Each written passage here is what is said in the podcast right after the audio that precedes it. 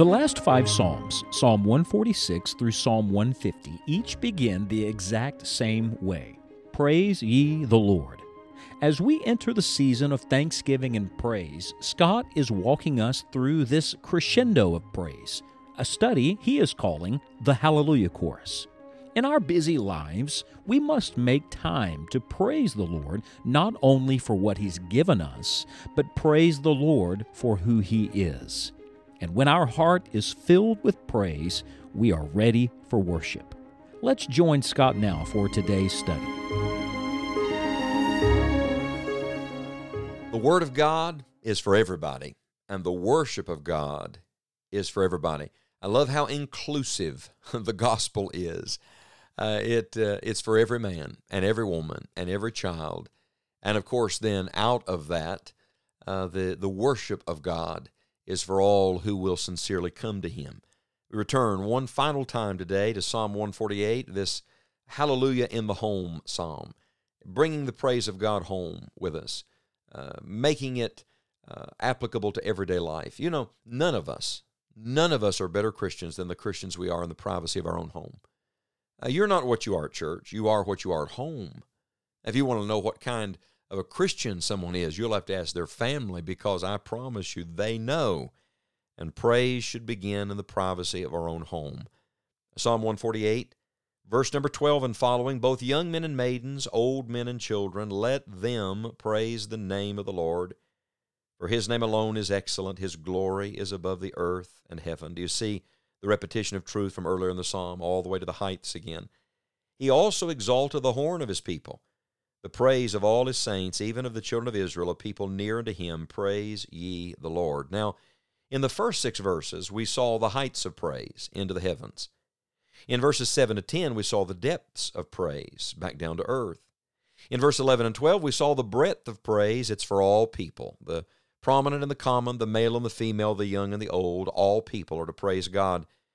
The psalm ends with the length of praise. This final dimension, uh, what is the length of praise? I love this. It is to continue for all time and all through eternity. So, every generation is included here because praise is to go on and on and on, like a tidal wave of praise, a spiritual chain reaction of praise. Uh, every generation must learn to praise the Lord. And then, when time is no more, all the way into eternity, what will we do? We will praise and exalt the name of our God. I love the fact that in verse 13, we're praising Him for who He is. In verse 14, we're praising Him for what He's done. I think there's a divine order here. Uh, don't start with things, don't start with what He's done for you, start with who He is. The unchanging character and nature of our God. Praise the name of the Lord. His name alone is excellent. Praise God for His name. That's a good starting place. Take the names of God in Scripture, the divine titles. Uh, learn what each of them represent because every name used in Scripture reveals nature.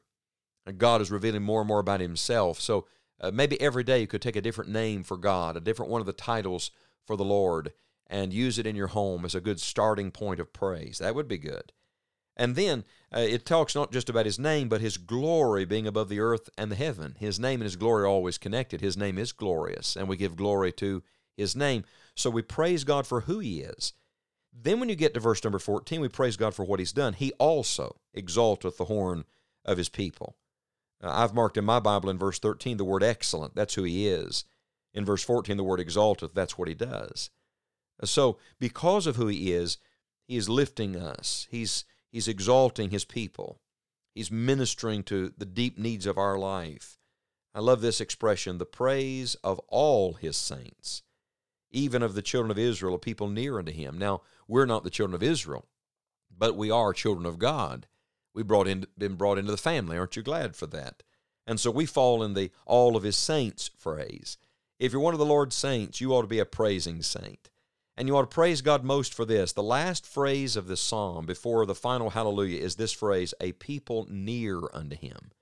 Sin separates, uh, but the Savior brings us near. He removes all hindrances. He draws us to himself. Praise God. Look, if you've got nothing else to praise God for today, praise God for this that your name is written down in the Lamb's book of life in heaven, that your sins have been forgiven, that you're not going to hell that you belong to the Lord and the Lord belongs to you. Remember when the disciples came back on one occasion, they were rejoicing that the demons were subject to them. Jesus said, In this rejoice not, but rather rejoice because your names are written down in heaven. I think many times even God's people are rejoicing over the wrong things.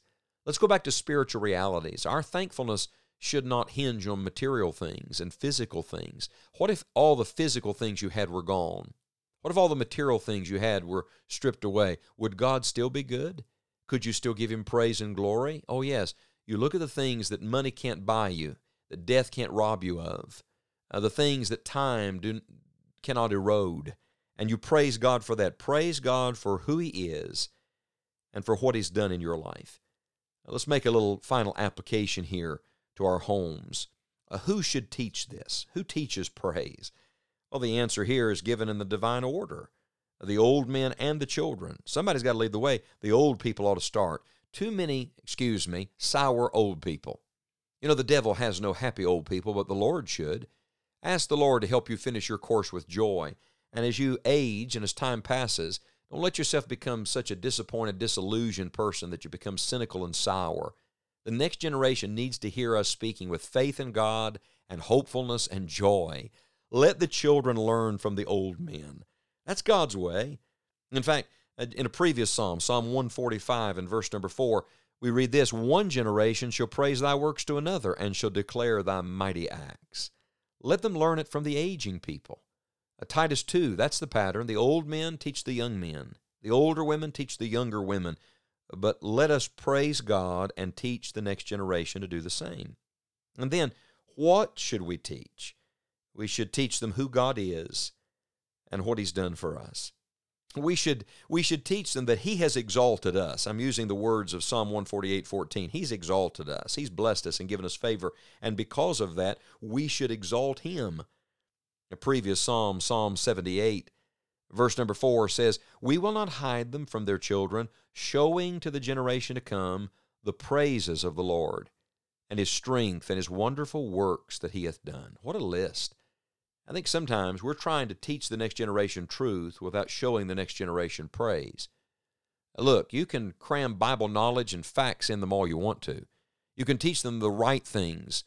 But if you don't show them the goodness of God, why would they desire that? If they don't see exhibit of the joy of the Lord in our homes, why would they hunger to follow God if they do not see His goodness?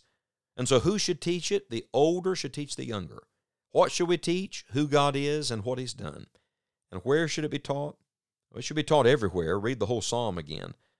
But it should begin like every other good thing at home. That is the way God designed it. Now, scan Psalm 148 again. We praise Him in the heavens. We praise Him in the depths. We praise Him in the earth. We praise Him around the world. We praise Him all through time and we praise Him into eternity. But let me ask you this question Do we praise Him in our homes? Dr. Bob Jones Sr. used to say, when gratitude dies on the altar of a man's heart, he's well nigh gone. Let me add one to that today. When gratitude dies on the altar of your home, it is well nigh gone. Has gratitude died at your house? Or is there praise alive and well there? Are there any hallelujahs in the home? You remember earlier in this study, I talked to you about Thomas Boston setting up family altars, having a definite time where they read the Bible, prayed, and talked about the goodness of God. Could I challenge you to do that today? Uh, let's take Psalm 148 and begin to have a family altar and discussion about the goodness of God with our children. May the Lord help us to start today. May it start in us. May the hallelujahs begin at home. Oh, that men would praise the Lord for his goodness and for his wonderful works to the children of men. We here at Enjoying the Journey are thankful for you, our listeners.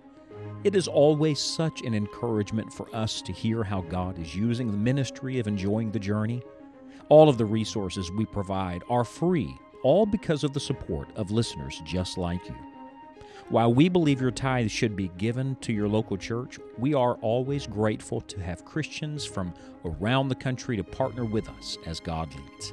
All gifts are tax deductible you can visit our website, enjoyingthejourney.org, and click Donate in the upper right hand corner.